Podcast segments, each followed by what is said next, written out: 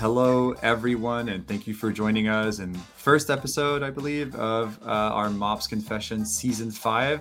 And we are starting with a banger today. I'm really excited to be joined by two awesome folks from Lucidchart, Stephanie and Peter, who represent kind of two sides of the same coin to some extent, both working on a lot of Mops topics, and Stephanie with more of the analytics background, and Peter, and I would say maybe the more traditional Mops perspective. So maybe before we get started, if you don't mind, just like giving maybe a very quick intro about yourselves, and yeah, we can start with Stephanie. Yeah, so I am Stephanie Cameron. I've been at Lucid for just over 2 years, and I manage the marketing analytics team at Lucid. Awesome. And Peter? I'm Peter. I run the marketing ops function at Lucid, and I've been here for about 2.5 years now. Exciting. And I was mentioning this before as we were preparing. So, I mean, recommend everyone checking Lucidchart out if you've never interacted with it, if you've been living under a rock for the past 5 years. But so one of the awesome things that is happening at Lucid is that they've been coming out with a lot of products lately. So I've known both Stephanie and Peter for about 1.5 years or so, and it's been super cool to see Lucid ship out new products and go through different product launches, which definitely has had an impact on how the team operates and what they do. So that's like one of the elements that we'll touch upon a little bit today. So kind of the quick reminder, I think, I mean, looking at the names in the chat, there's a lot of familiar faces and familiar names. So as a reminder, feel free to ask questions either directly in the chat or in the little questions tab that we have in Livestorm, and we'll kind of treat them as they go, trying to respect the flow of the conversation. But yeah, as always, like the whole idea here is to take, experts and people that are awesome in the field and have them share a little bit of their, war stories and their successes, so that hopefully we as a community can all learn from them and just improve the state of Mops today. So one of the things, because it's fairly almost unusual to have someone with such a strong analytics background in one of these episodes. So one of the things I was excited about hearing is your definition of marketing operations. And so I know Stephanie was hoping Peter would go first, which is why she's going to get the curveball of having to give her definition of Mops first. Yeah, this is good. Hopefully I don't, offend anybody with my definition. But when I think of marketing ops, I think of the people or the team responsible, really like a lot of managing the marketing systems that go like the engine that kind of powers everything. So at least my interaction with marketing ops is often on the system side and making sure that we're getting data into the right systems and delivering solutions through those systems in order to like actually execute marketing initiatives, campaigns, etc. Makes sense. Peter, how does that jive with your definition? That was a great definition, Steph. I would sort of frame it as like marketing ops is like they can be the glue between several different go-to-market teams. I think it's different at every company, but at Lucid, I think marketing ops sort of helps glue together our B2C and our B2B motions by owning some of the marketing technology that goes into that, as well as sort of being the product manager for what we send over to our sales team. That makes sense. And I know, this is a question that we get fairly frequently, but in terms of, your place in the organization today, do you mind maybe sharing like where does Mops fit today, and then where does the analytics team fit, and how kind of the two interact? Sure. Yeah, I can start us off. Marketing operations right now sits within our growth marketing team. We really support sort of our demand generation function primarily. So trying to get leads over to our sales team.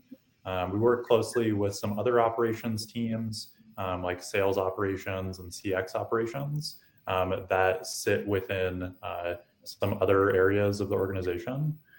And we also work closely with some other teams, like within engineering and product and sales, ultimately trying to pull all of those requirements and strategies together. Yeah, and then as far as the organization of the analytics, at Lucid, we have a centralized strategy and analytics team. So I report up through analytics, but within analytics, we are embedded in different departments within the company. So I manage the team that is embedded within marketing and growth. And so technically not part of it, but sort of that dotted line connection where attend all the meetings and pretty much all of the work that we do is to support the growth team. That makes sense. And maybe also, like, for context, right, to people who, again, might not know Lucid, but in Lucid, we're talking about, I think, not to overinflate the numbers, but it's like million, I mean, in terms of like active users per month, we're in the like, in these like multiple hundreds of thousands of active users. So, like, the scale is massive from a usage perspective. And from a company size, we're in the multiple hundreds. So it's like, the, you know, fairly decent company size. How do you keep, like, these, you know, when we talk about dotted lines, it generally works fairly well at like smaller orgs.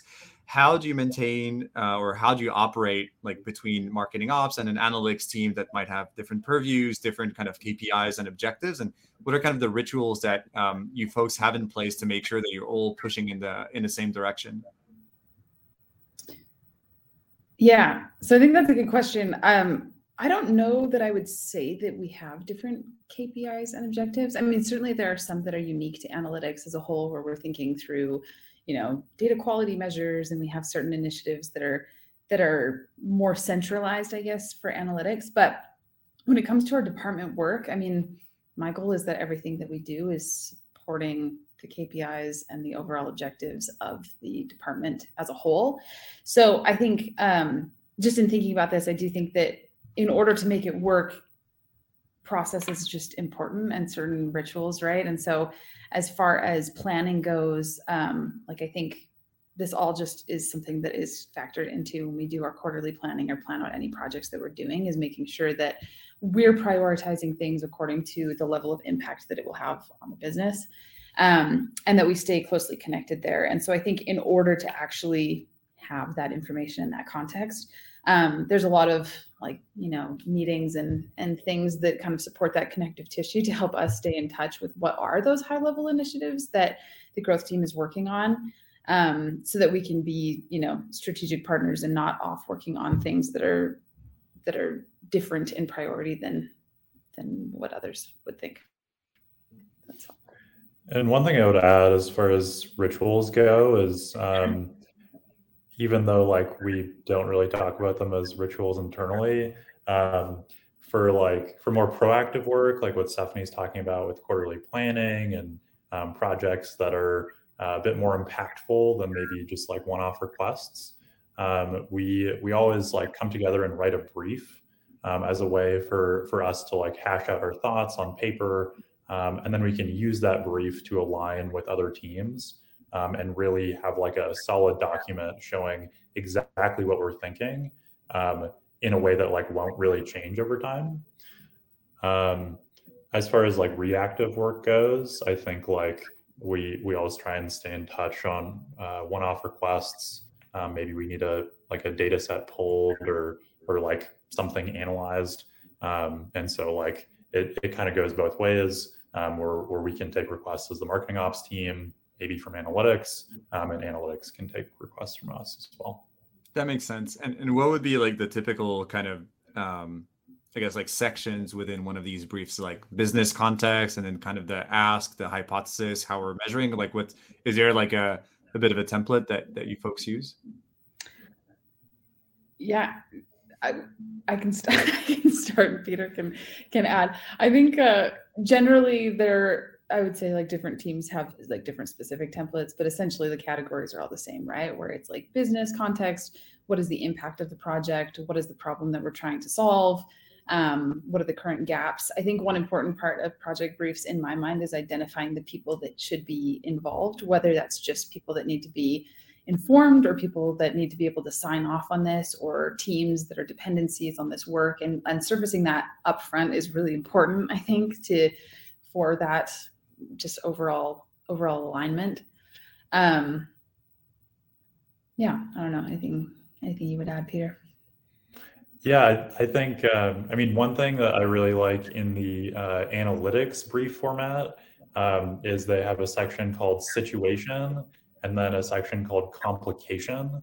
So it really forces you to talk about like what you're seeing right now, and then like why it's like not ideal, or there's some opportunity that we could take advantage of before getting into like what exactly we're trying to accomplish.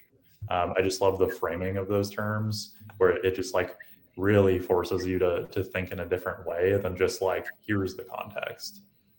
Yep. Makes sense. So situation, complication. And then we'll lead into the key questions. So that always comes after, but it's sort of that story format where it's like, okay, what is the current state? And the complication is really focused on why now, right? Like that should lead to a natural like understanding of why this is a priority and why we're working on this. Because there's, at every organization, there's lots of problems, but how do you prioritize them, and why should you do it this quarter and not, 6 months from now? And actually that brings up a good topic that, most of the people that operate in MOPS, and I was seeing like Jason Bilog from Patreon is on the call, and he actually moved from like a more traditional MOPS role into actually the analytics team. So it's almost like he went from a Peter to Stephanie, but still like actually within reporting to MOPS. And one of the things that we did spend up quite a bit of time talking about that I would love to get Stephanie, your thoughts on, and then Peter, is how does MOPS interact with analytics, right? Because sometimes it might feel like it's two different worlds, and not every company has that very clear dotted line between the two. So what are things MOPS folks can do to, get more support or work better with analytics teams?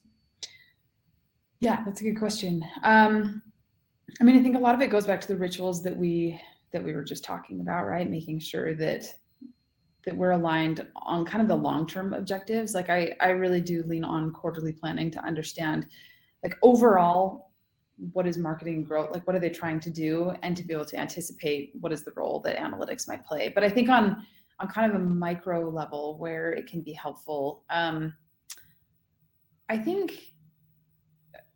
my advice here would be for any organization working with analytics, which is really like ask questions and don't always assume that everything will be easy up front, which I think that just translates to like get us involved early and often if you think that there will be any work. And I think in addition to that, providing as much context as possible.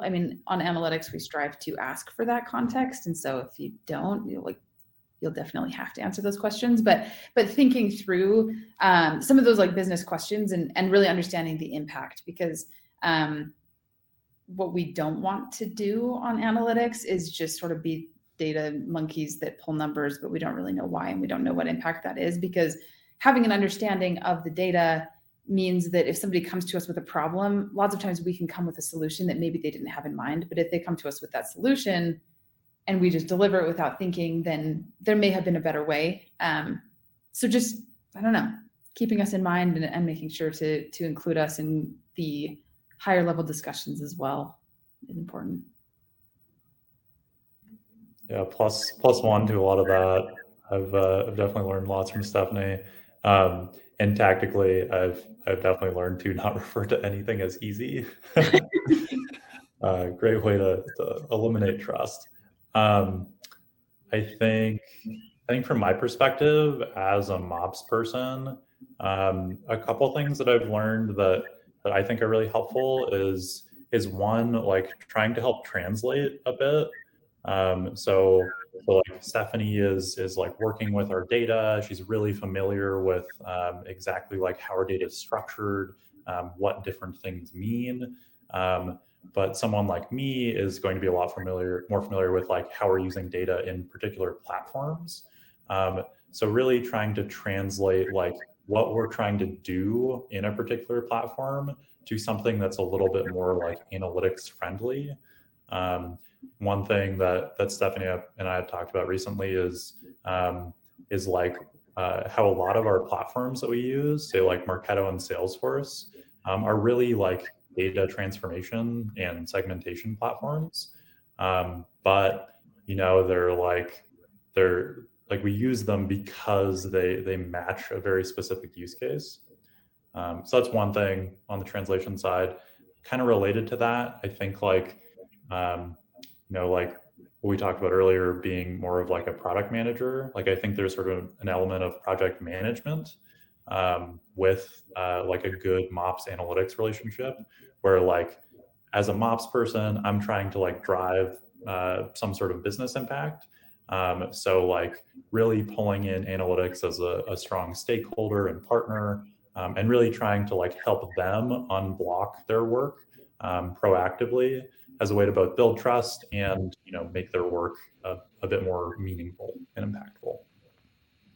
Yeah, that makes sense. And I think you started touching upon something that to me was really interesting, is how you described like the tech stack on the go-to-market side to engineers, right? Because sometimes we kind of forget that not everyone knows what Marketo is and how Marketo is different from Salesforce. And from a purely engineering standpoint, sometimes it seems like it's the same thing. It's like some maybe cool UI in the 90s on top of a database.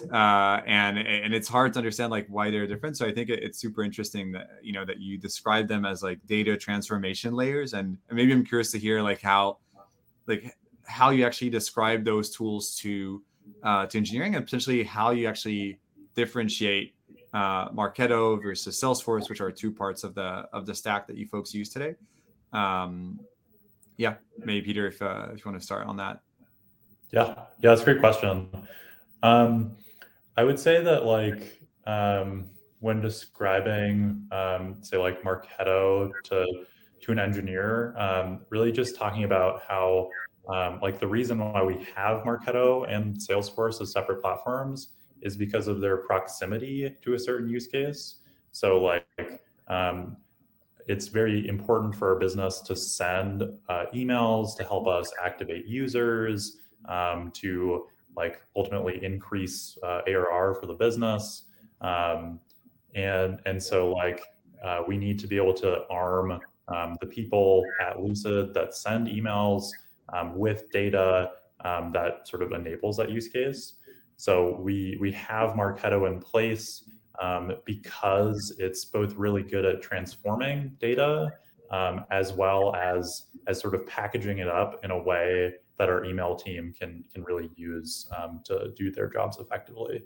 So like that's different from Salesforce, where we're doing similar sorts of things, where we're packaging up data for sales reps. But the way that we package that data up is a lot different than the way we need to package it up in Marketo. So like they're made for very distinct groups of people. Sellers are gonna wanna look at very different data than say marketers. So those platforms are separated just because of like the backgrounds and sort of the needs of those different groups of people. Yeah, that makes a ton of sense. And Stephanie, anything to add on that, or do you have like a like similar definition, or maybe like one nuance where you feel like, oh, when someone explained it to me this way or that way, that's when it really clicked? Maybe, you know, prior to Lucid. I'm trying to think. I mean, I feel like that's a great explanation. I think one thing that just comes to mind, and this is more like the nitty gritty of us getting familiar and sort of the area where I think Peter has to translate, is like it's helpful to understand at a high level what Marketo is doing, but also when it comes to data or getting data in the right format or whatever, I think that like what Peter ends up doing is needing to help translate like what the limitations and the structure of that data might look like. And I also think that there's like this other aspect of how do you actually get data in and out of these different systems, which ends up impacting a lot of different teams. But just as Peter and I were talking earlier, like there are some examples where we had been working on projects where from an analytics point of view, like we don't always understand the capabilities or the limitations of the way that Marketo or Salesforce might package up that data. And so that's where we definitely lean on Peter and marketing ops to be able to help us with that. And it's just sort of an iterative conversation, I think, as we go. Yeah. And I think this is like one of the things, and it's, you know, one of our, at least one of my theories in terms of how the world is evolving on the go-to-market side, where I think, you know, Lucid is a very good example of that, where like the source of truth, and correct me if I'm wrong, right, but today kind of the source of truth for like customer data is going to be Snowflake more than anything, right? It's like this like central data warehouse in the cloud where like everything pipes in, and then it's almost like, how do we, you know, select what information we want to make available to each of the different systems.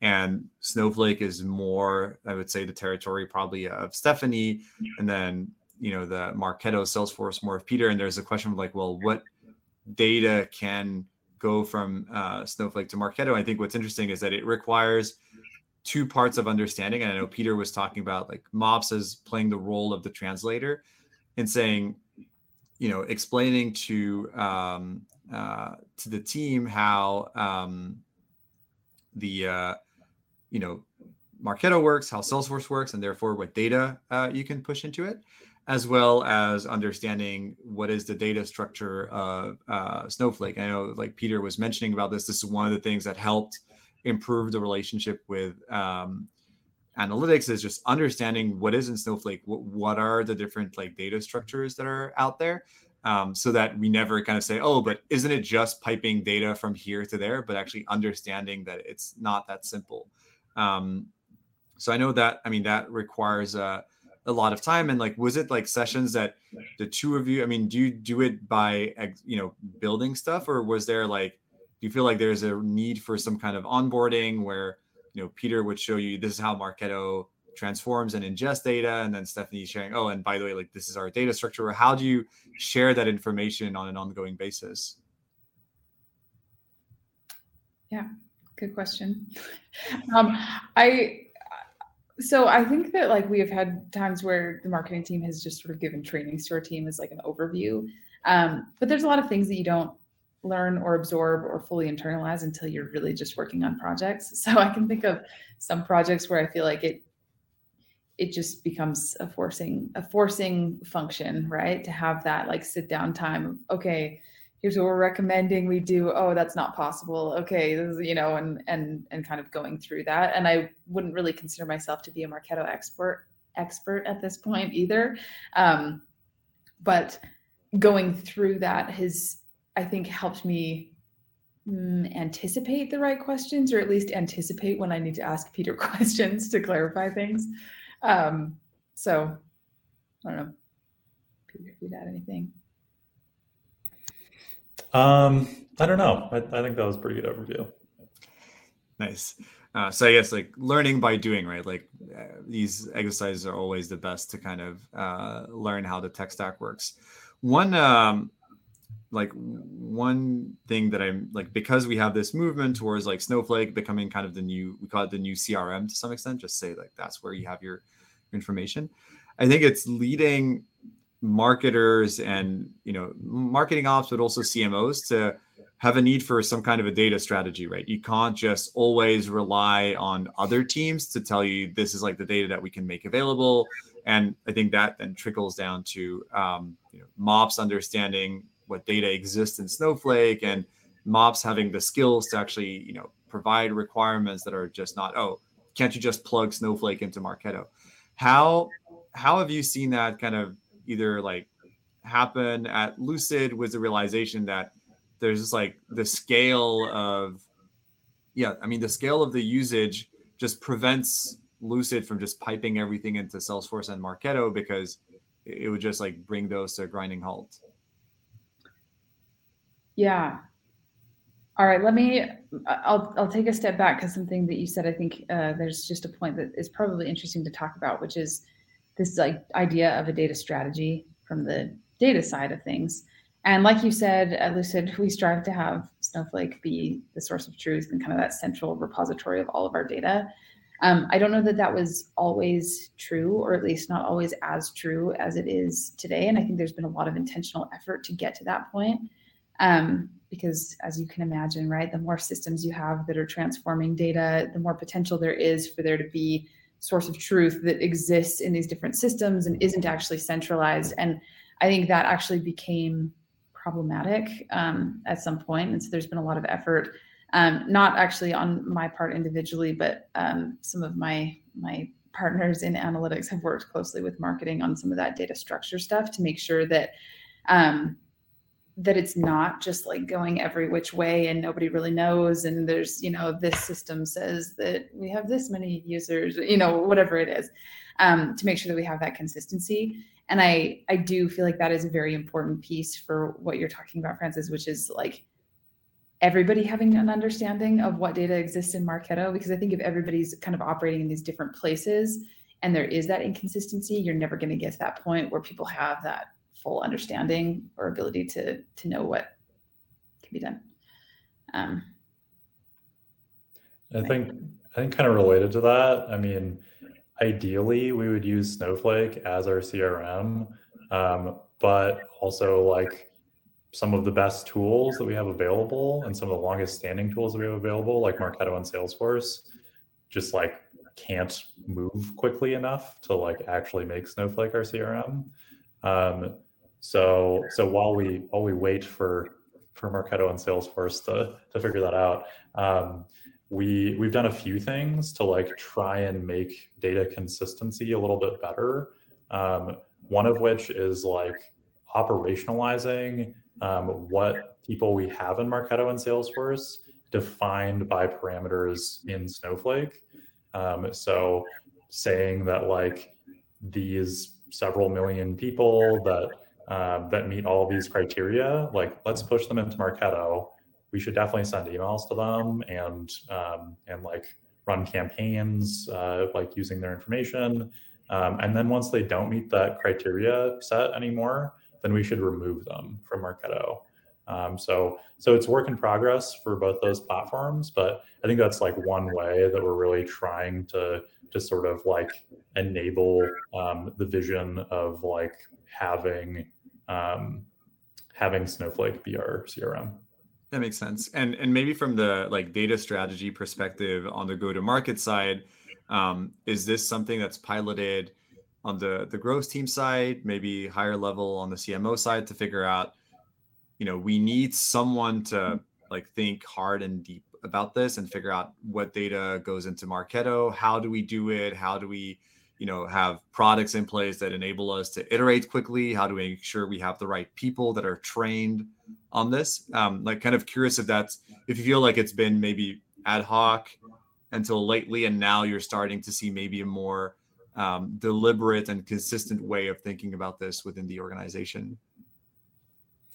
I think we're getting there. I think like for us, we started with Marketo and it was just because like we kept going over our limit of how many lead records we could have in our Marketo database, which hopefully others on the call are in a similar situation.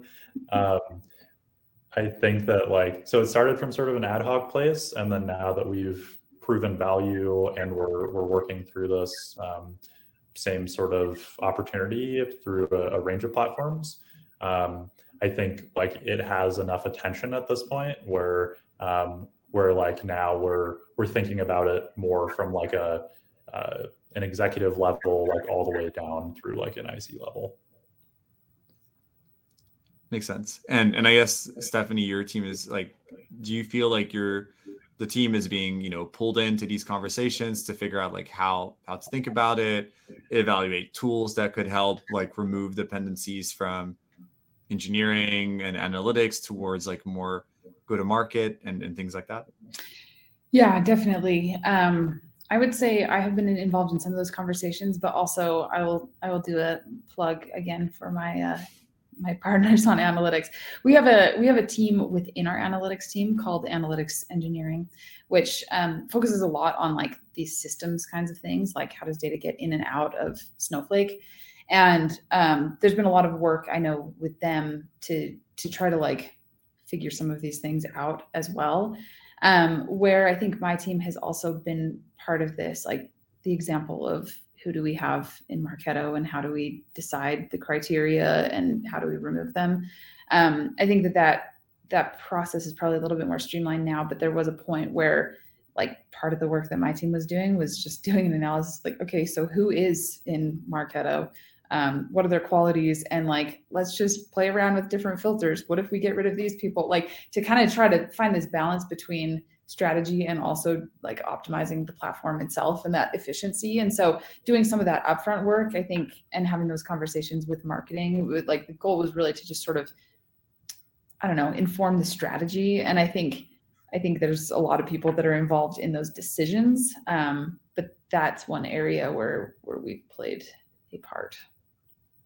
That makes sense. Yeah, because I think there, I mean, you know, there's like the traditional, like, you know, people, process, and like tech or product, however you want to call it, that like needs to be there to support that strategy. And I think, I mean, yeah, it's exciting when you get to the point where Marketo can no longer like hold everything in and it becomes a forcing function. But I think what we're starting to see is marketers have to think about that earlier on, because beyond like volume of net people in Marketo, even just like the volume of events is just too much to push in. I know like we have a bunch of customers running into issues with this on the HubSpot side, where HubSpot is not just built to support, you know, millions of activities per week by users, and it just makes everything impossible to build segmentation, things like that. And you start realizing that your tech stack is starting to hinder your capabilities to execute campaigns. And I'm curious, like, do you feel like,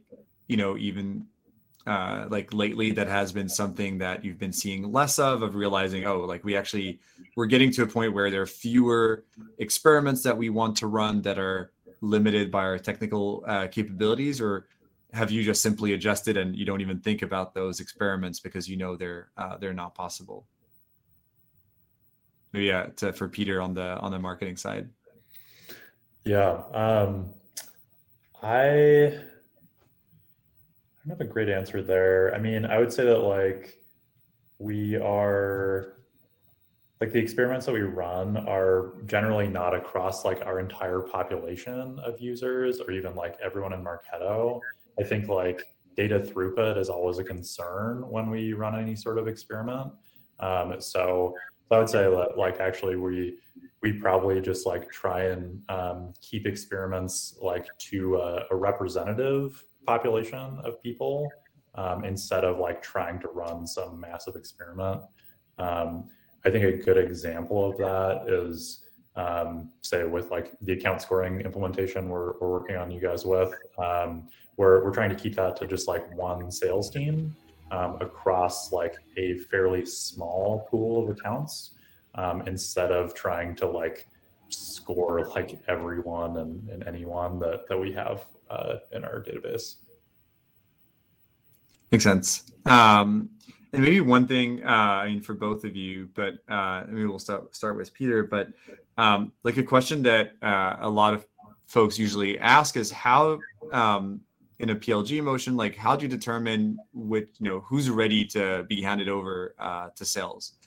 It's like fairly broad question, but it's like one of the more like standard questions that everyone asks.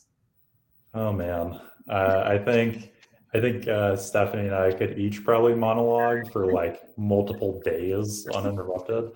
I think that like when determining who should be handed over to sales, like we think about it in terms of like two different buckets.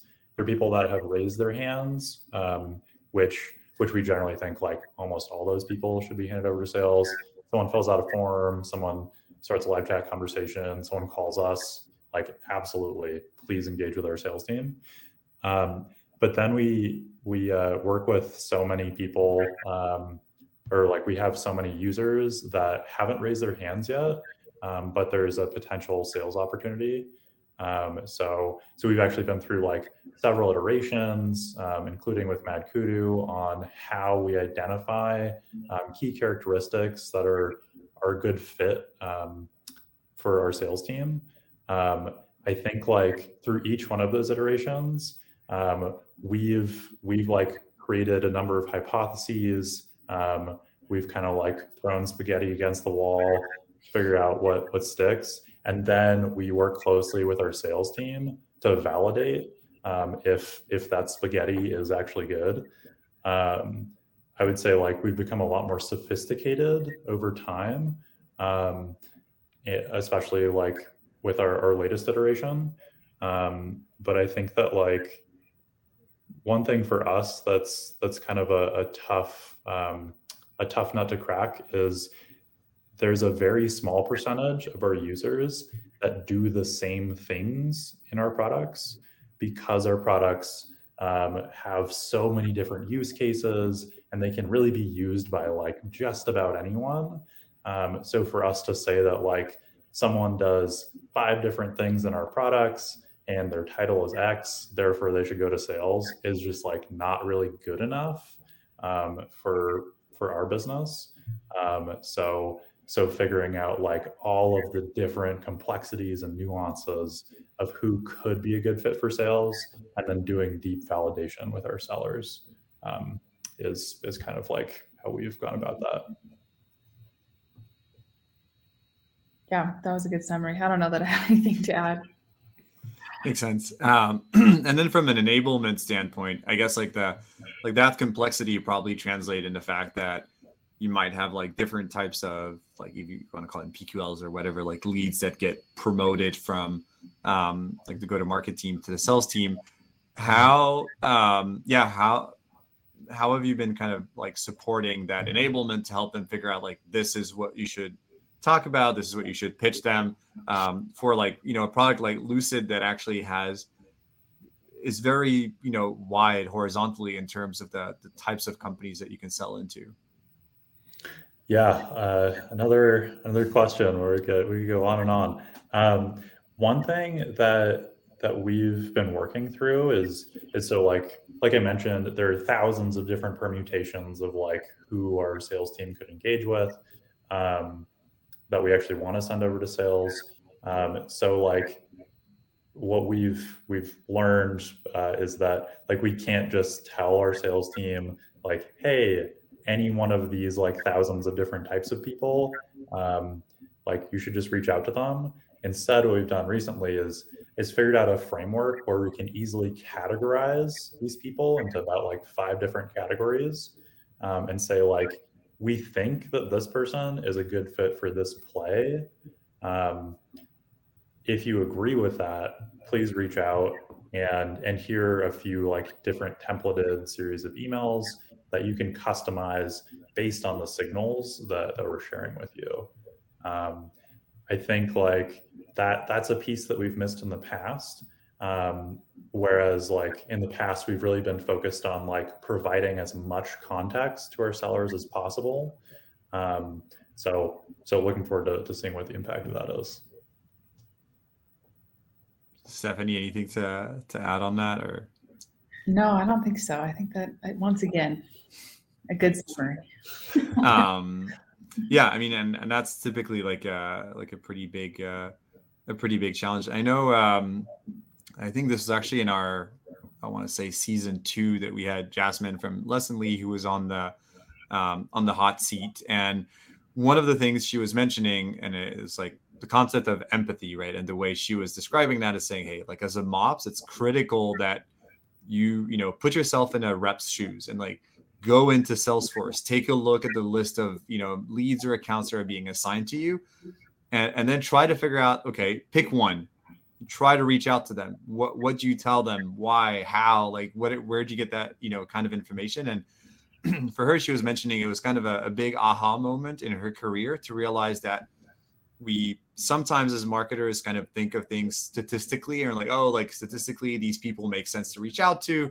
Statistically, these people will convert at a higher rate. But then reps at the end of the day are confronted with like an individual that they have to reach out to. And very often, I think we forget the enablement piece, which I think is kind of what you were saying, like the enablement came second and you're excited to see what the results are going to be. But I'm curious, like, is this an exercise that you've been doing lately or even just like logging into Salesforce and taking a look, see what do the reps see and how can we quickly iterate to make things better for them. Yeah, totally.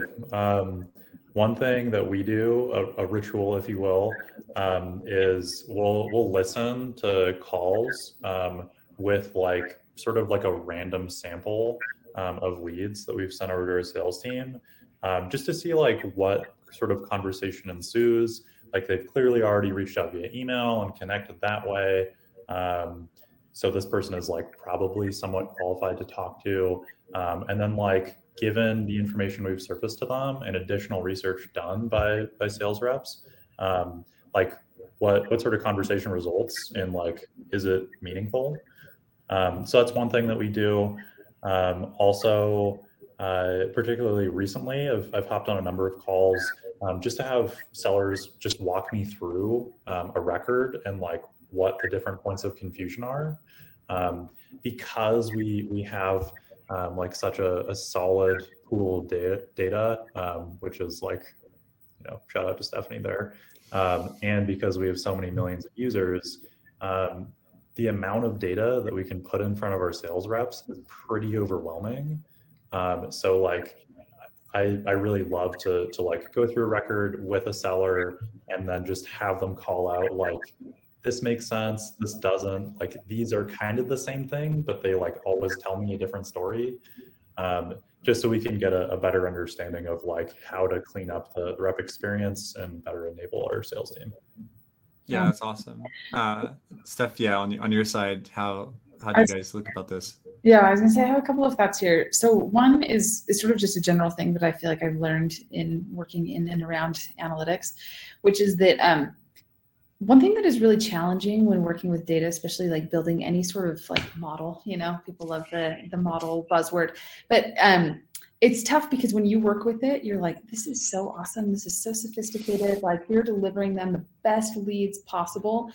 And if people don't understand it or trust it, then like it does nothing. And so that empathy and that enablement piece really is so important. And I don't know that we've always gotten it right, but like things need to be presented in a way that is understandable and tangible and actionable. And so if you tell somebody like there's a model, like sometimes it's just this black box that there's almost like an inherent distrust in something that is a model, you know, data science, machine learning, you know, whatever buzzword you want to use. And most of the time there is a much more simple explanation for people, but it's really important for you to empathize with where they're coming from and what they're supposed to do with it and what that all means and kind of break it down in language that makes sense.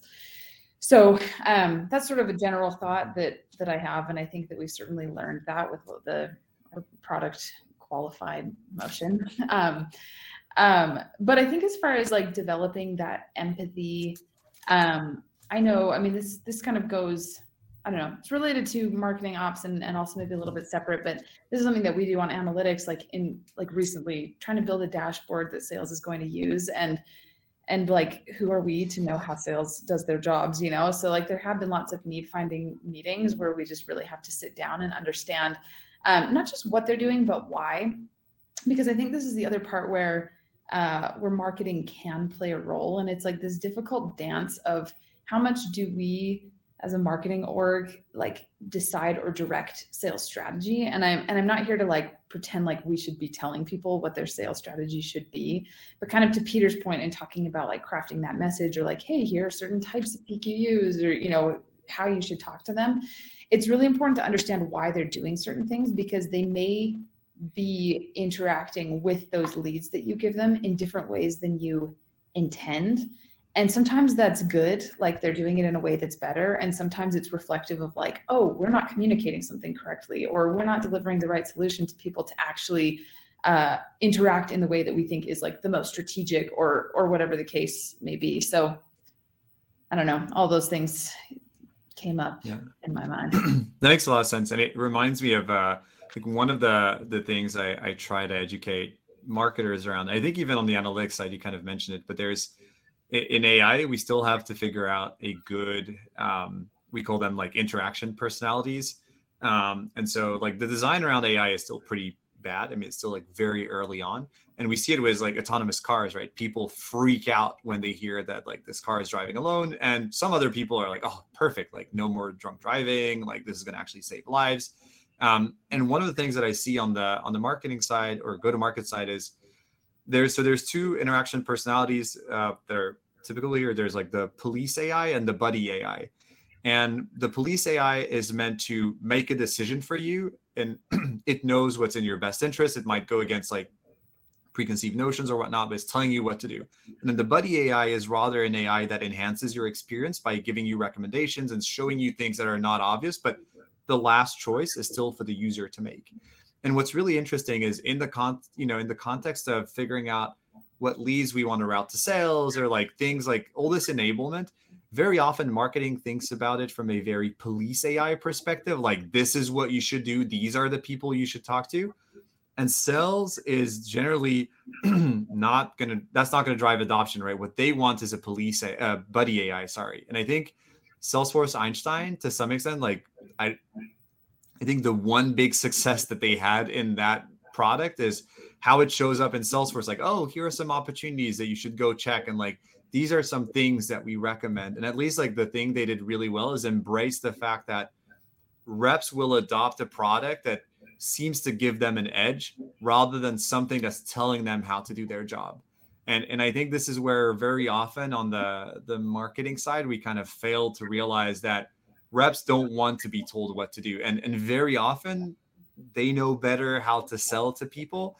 And it's like, how do we help them focus their energy and time on what they do best? And I do feel like this is something that is hard, right? Because we see the data, we run the regressions, and we're like, but if only you would do this. And it's more about like, how do we drive adoption by showing that we're there to help and like being a buddy rather than being the police was like enforcing a super strict SLA and not necessarily figuring out what they're doing in the background. So I don't know if that resonates and if you've seen things like this, but I feel like that's one of the reasons why these initiatives of like scoring that just like kind of like tend to fail with sales. Yep. I remember talking to Peter once who made a comment about like just the frustration of anytime there's like a group of us on like the technical or marketing side and we're trying to figure out what to do. And someone's like, let's just put on your sales rep hat, you know, like this idea of like, none of us are salespeople. And like, actually, we all probably make really terrible salespeople. And in my experience, when talking to actual salespeople, like I learned so much more than what my hypothesis even was, you know, like it's just, anyway, I like that recognizing that there is sort of expertise in all areas and what that role is. So. Yeah, it totally resonates with me as well. I kind of want to steal your analogy, Francis. Yeah, and it's and it makes sense, and it's one of those where I see, like again, like why I try to talk more about this data strategy, which incorporates part of this of saying, and Stephanie, you mentioned it, I think very clearly, right? At the end of the day, no matter how good your model is, I think it's like George Box, like a famous statistician who said this, like all models are wrong, but some are useful. And the idea is that you can try and achieve the perfect model. If nobody's going to use it, you might as well not waste your time and do anything, just like go on a weekend. And I think very often we have this thing where we kind of forget that, yeah, like the whole point is of doing this is to have sales actually use it for something. And we tend to forget the user. And actually, this is one of the things that I wanted to talk a tiny bit about before we end. I know we were talking about like the role of marketing ops. And I think there's something there of saying how you turn kind of user stories into tech specs to some extent, because like the part of the role of marketing ops is actually really understanding, you know, what the job of sales is to like start building user stories of like, oh, if this rep wants to reach out to this person, this is the kind of information they need, and turning that user story into a set of tech specs that he can then share with Stephanie to say, hey, this is the kind of data we need. Can you help us package it and push it forward? Have you seen that become more common, and have you run into specific struggles that you would want to share that would help people go faster in, you know, doing that translation? Yeah, I would say that like we run into this sort of at an increasing rate, like as Lucid continues to scale. I mean, we're constantly hiring people or constantly growing in other ways. The need to have feedback funnel into marketing ops is just like an increasingly greater need.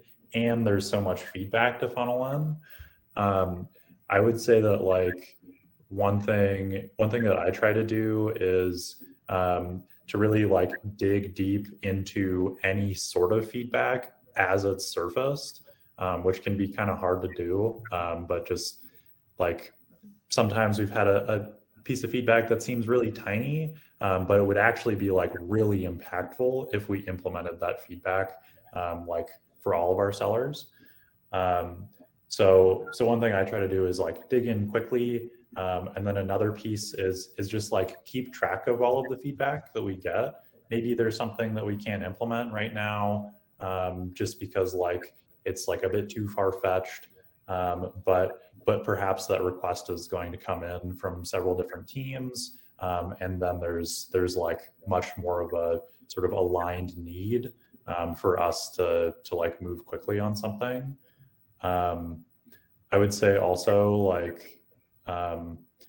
You know, like in that digging in process, like trying to figure out how you could potentially frame something to a technical team in a way that really makes sense.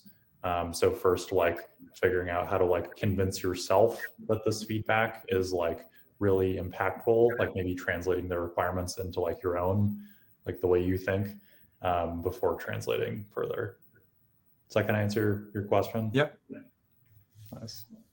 And Steph, have you run into, I know it's one thing that you're kind of like briefly mentioning in our chat before, right? That sometimes this like one of the challenges of like by the time it makes it to the analytics team, there might have been so many layers that it's hard, like you deliver something that ends up not necessarily being, you know, addressing the right pain point for the sellers. And it, yeah, it's kind of like this concept of blind spots and like how you've been approaching reducing as much as possible these blind spots. Yeah, that's a good question. I mean, I think everything that Peter said is helpful. With a lot of those blind spots, I think it is a little bit tricky because I think particularly when like it's trying to deliver something valuable for sales, right? There are a lot of people that sit closer to sales and understand sales strategy way better than I do. So I feel like part of this is really just leaning on those people for their expertise and making sure that we ask the right questions. And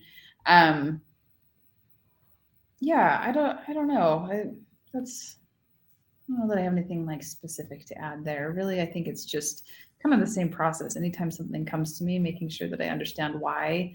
And usually that's like me asking Peter why, you know, I'm not going directly to sales reps to ask them things. It's sort of, yeah. Right.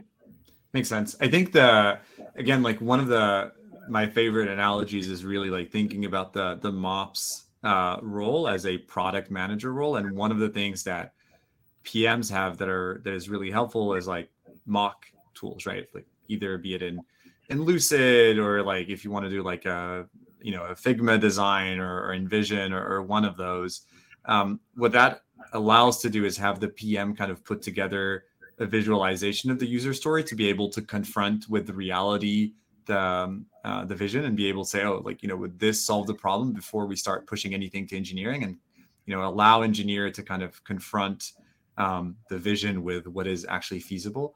I do feel like on the go-to-market side, we're still lacking these tools, right? To be able to like quickly iterate on a vision and translate that user story outside of just like, you know, great briefs, like you were mentioning. Like the brief today is our tool, right? To iterate and do that. And I'm curious, like, have you, and maybe you haven't, right? But like, have you seen tools or tried tools to, you know, try to get something similar in terms of the ability to iterate quickly against a vision? I would say that we do take sort of the product manager approach where like Steph and I would say are both like power users of Lucid products. So I mean, sometimes like something that I find helpful is just live diagramming with other folks that are maybe providing feedback or Like we're trying to get to some sort of user story. So like if that's making like a Salesforce like lead record mock-up or diagramming out like a better like data flow into our platform, say from Snowflake, I think that's like a really great way for people to not just like write down their ideas, but really say like, oh, like that's what I'm talking about, or like that's not what I'm talking about. Because we tend to use like a lot of words synonymously that aren't necessarily synonyms across different teams. So yeah, I mean, I think we generally take sort of the classic product management approach. Any chance you might be willing to open source some of that like Lucid kind of like architecture of how like the flow of information into Salesforce, like for other Mops people to replicate and say, oh, okay, so these are the blocks that we have. This is where it's coming from. I think that would be very helpful. Even the lead flow. Totally. I mean, we'll take like we create diagrams for like different sort of levels of granularity. So we have like our high level, like executive level, like data goes from here to here and then back to here. And then we go like all the way down in some cases to like the field level or activity level, just to know like where our data is going and like what causes different breakages or like where there are opportunities. Makes sense. And I think, yeah, on the lead flow, I know I like, that's actually how I got into using Lucid a couple of years ago, where like this was one thing I would do with a lot of our customers is try to do a lead flow diagram and all the decision points saying, okay, lead comes in, is it a hand raiser? Yes, no, based off of that. Okay, then is it like an existing customer? Yes, no. And then like all these things. And I feel like it surprisingly, I see very few companies able to manage and maintain that kind of lead view. And then you start realizing, well, there's like we have this on the data pipeline side. We should have this on the life and blood of the business, which is like the customer journey. So just my opportunity to push on my quick request for content. Like if by any chance you have something like that, I would love to work with you to be able to publish like some generic version out that people could reuse. I think it's super helpful to have a diagram to be able to talk very specifically about which part of the journey are we talking about and why we think it's, you know, it's worth kind of focusing on it. For sure. Yeah. Be happy to work with you on that. We use Lucid stuff for everything, like maybe right. to a fault. Like if you want to see some complex diagrams, I would be happy to share. Nice. Yeah. We probably take it for granted that we work here because it's everywhere. Yeah. Makes sense. Well, folks, I know we're at the top of the hour. So I wanted to thank you again for joining us and for sharing a ton of, I think, super relevant insights. And hopefully folks on the call got some information. What is the easiest way to reach out to you if they have specific questions, if they would love to join Lucid? What's the best way to be in touch with you folks? Well, we're always hiring, so feel free to reach out to Steph or I for job opportunities. For me, I would say like just hit me up on LinkedIn. I'm quite responsive there. Yeah, probably same here.